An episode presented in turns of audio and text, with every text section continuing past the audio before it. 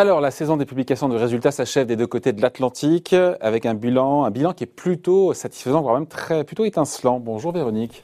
Bonjour David. Véronique Rich-Flores, économiste et présidente du cabinet RF Research. Les résultats euh, sont ressortis largement supérieurs aux attentes, de quasiment 20% en moyenne. On dit que c'est quand même un super cru. Hein. Oui, euh, c'est un super cru. Alors, vous dites bien supérieur aux attentes. Je, pense qu'effectivement, beaucoup, la communauté des analystes était relativement prudente sur la réserve. Et on peut les comprendre, hein, compte tenu du, euh, de, l'environnement et du choc, effectivement, des incertitudes. Euh, et, effectivement, les résultats ont, surpris. Je pense qu'ils ont surpris d'ailleurs la communauté euh, intégrale, hein, que ce soit y compris les économistes, parce qu'ils sont, ils sont très bons. Euh, après, la question, c'est un, vous aussi, ça vous a surpris? Qu'en fait, cette rapidité de la reprise a pris, encore une fois, beaucoup d'experts euh, de cours euh, qui n'imaginaient pas un rebond aussi rapide des profits. Il y a eu cette prudence. Est-ce que vous-même faites partie des gens qui ont été surpris? Oui, quand même. Oui, oui, très honnêtement. oui, alors après, on, essaye.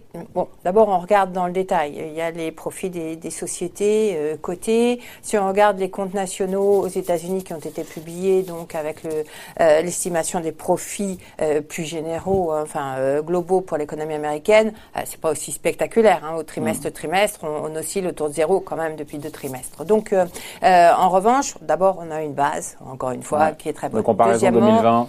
Bon, bien évidemment. Deuxièmement, on a on a quand même une reprise de l'économie qui est indéniable et bon qui peut, peut battre de l'aile. Hein. On a quelques indicateurs qui nous euh, incitent à la prudence, mais il n'en est, il n'en reste pas moins que quand vous débloquez une économie après les mesures de contraintes diverses et variées de tous les pays, eh bien, ça redémarre en général euh, très rapidement. Et je pense que dans ces résultats, il y a une partie euh, de, de, ce, de cela. Après, il y a, gardons en tête, si les entreprises euh, peuvent afficher de tels résultats, c'est qu'effectivement l'arsenal euh, des politiques publiques a été partout très mm. présent et a sauvé les meubles. Euh, mm. bien évidemment, donc vous avez à la fois une prise en charge d'une grande partie des coûts des sociétés, des coûts d'emploi des sociétés qui a été pris en charge par les États, des baisses de coûts de fonctionnement, notamment en ce qui concerne l'utilisation des locaux, etc. Puis tout ce qui va avec, parce qu'en réalité on commence également à, connaître un petit peu mieux, à mieux apprécier euh, ce qu'ont pu économiser les entreprises avec ces, ce travail à distance, etc. Et, euh, et donc la, la question, c'est bon, euh, les résultats sont très bons, qu'est-ce qu'on attend pour l'avenir? Bah, quand on voit les chefs d'entreprise, pardon Véronique, mais quand on écoute les chefs d'entreprise, ils ont été globalement assez optimistes quand ils ont présenté leurs résultats. Euh, et on se dit que c'est de bonne augure pour la suite, autant qu'il y a une campagne de vaccination quand même qui accélère un peu partout. Hein. Alors, il y a la campagne de vaccination qui accélère, et je pense qu'aujourd'hui, on est quand même à deux doigts de pouvoir envisager de retrouver un rythme à peu près normal un peu mm. partout. Alors, l'Asie est encore à la traîne, et les pays émergents également dans leur en globalité. En termes de campagne de vaccination. Voilà, en, termes de vaccination mm. et de possibles retours à la normale. Hein. Euh, on aura tout à l'heure les, les, données du PIB de l'Inde, je crois. Bon, ce sera probablement assez désastreux, mais bon.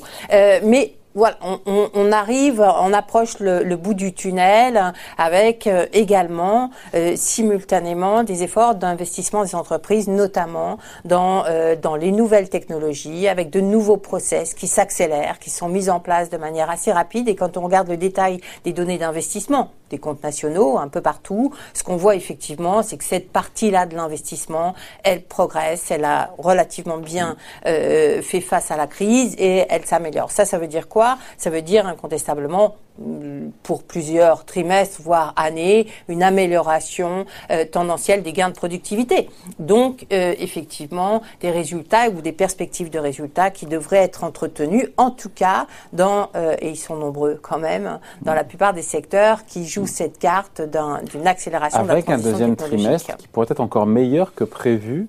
Et ensuite des profits d'ailleurs qui ralentiraient sur le troisième dans les prévisions, et troisième et quatrième trimestre. Signale peut-être que l'euphorie boursière eh ben, peut-être atteint son, son, summum, son zénith, parce qu'en général, quand on dépasse le pic, historiquement, le pic des rebonds, des profits, la hausse des du cours, enfin, des cours boursiers se tasse un peu, ce qui est normal d'ailleurs. C'est ce qui est normal, et puis euh, du point de vue économique, donc on disait, on dessert euh, les taux sur le, les, les, les agents, l'activité redémarre, euh, ça ne dure qu'un temps. Et d'ailleurs, les dernières données, en, Europe notamment, ne sont pas bonnes. Hein. les données en particulier de consommation, on voit que persiste une très grande prudence de la part des ménages, que finalement, ce haut niveau de taux d'épargne sur, sur lequel on compte beaucoup, hein, mm. dont, enfin, dont on estime qu'il devrait se normaliser et, alimenter une reprise assez puissante, eh bien, pour l'instant, reste très élevé.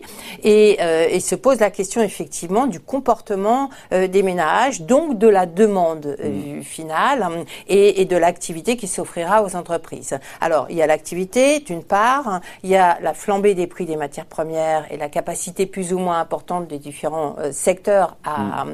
à, à, répercuter ces hausses de coûts dans, dans leurs prix. D'un côté, ça risque de faire de l'inflation pour les consommateurs, hein, mais ça permettrait effectivement de soulager les, marges. des entreprises. Probablement qu'on a, à mon avis d'ailleurs, on le voit déjà, hein, des distorsions très importantes entre les secteurs et certains qui vont euh, être dans l'impossibilité de répercuter suffisamment de ces hausses de prix dans leur dans, dans leur euh, ces hausses de coûts dans leur prix final. Au détriment de leur marge. Voilà, donc il y a, y a pas mal d'éléments. Le momentum de la reprise d'abord, qui va s'essouffler forcément, probablement à partir du troisième trimestre effectivement. La, les perspectives sur euh, sur les marges liées au surcoût des mm. matières premières notamment, et, et puis après on va euh, voir les questions plus structurelles. Euh, quid du plan de relance américain? Avec quelle rapidité le plan mm. d'abord sera adopté et euh, combien de temps faudra-t-il pour qu'il soit exécuté? Effectivement Ça peut prendre plus de temps qu'anticipé, hein, parce mm. qu'on sait que ce sont les États qui ont la main essentiellement sur ces politiques d'infrastructure. Et puis les politiques fiscales, les politiques mm. publiques. On attend beaucoup de la relance, mais en parallèle, on voit bien qu'effectivement les niveaux de dette et de, de déficit encore aujourd'hui euh, vont sans doute inciter les gouvernements à durcir la, le cadre fiscal, sauf qu'on est pour l'instant dans l'incertitude la plus absolue. Donc tout Vous êtes en train de me dire que tout concorde à ce que les, le potentiel de hausse des marchés soit un petit peu émoussé. Oh. Après, je reviens encore une fois à tous ces arguments, je les entends. Mais historiquement, et là je parle sous votre contrôle, est-ce que c'est vrai que quand on a encore une fois des profits qui atteignent un pic euh, et pour ensuite continuer à croître, mais moins, et en général, c'est pas un très bon signal pour les marchés actions. Oui, euh, ben oui, parce que d'ailleurs on le voit bien, c'est pas pour rien qu'on regarde nous souvent les variations. Euh, en général, les variations annuelles, sauf que là aujourd'hui, effectivement, faut être prudent à cause de ces effets de base.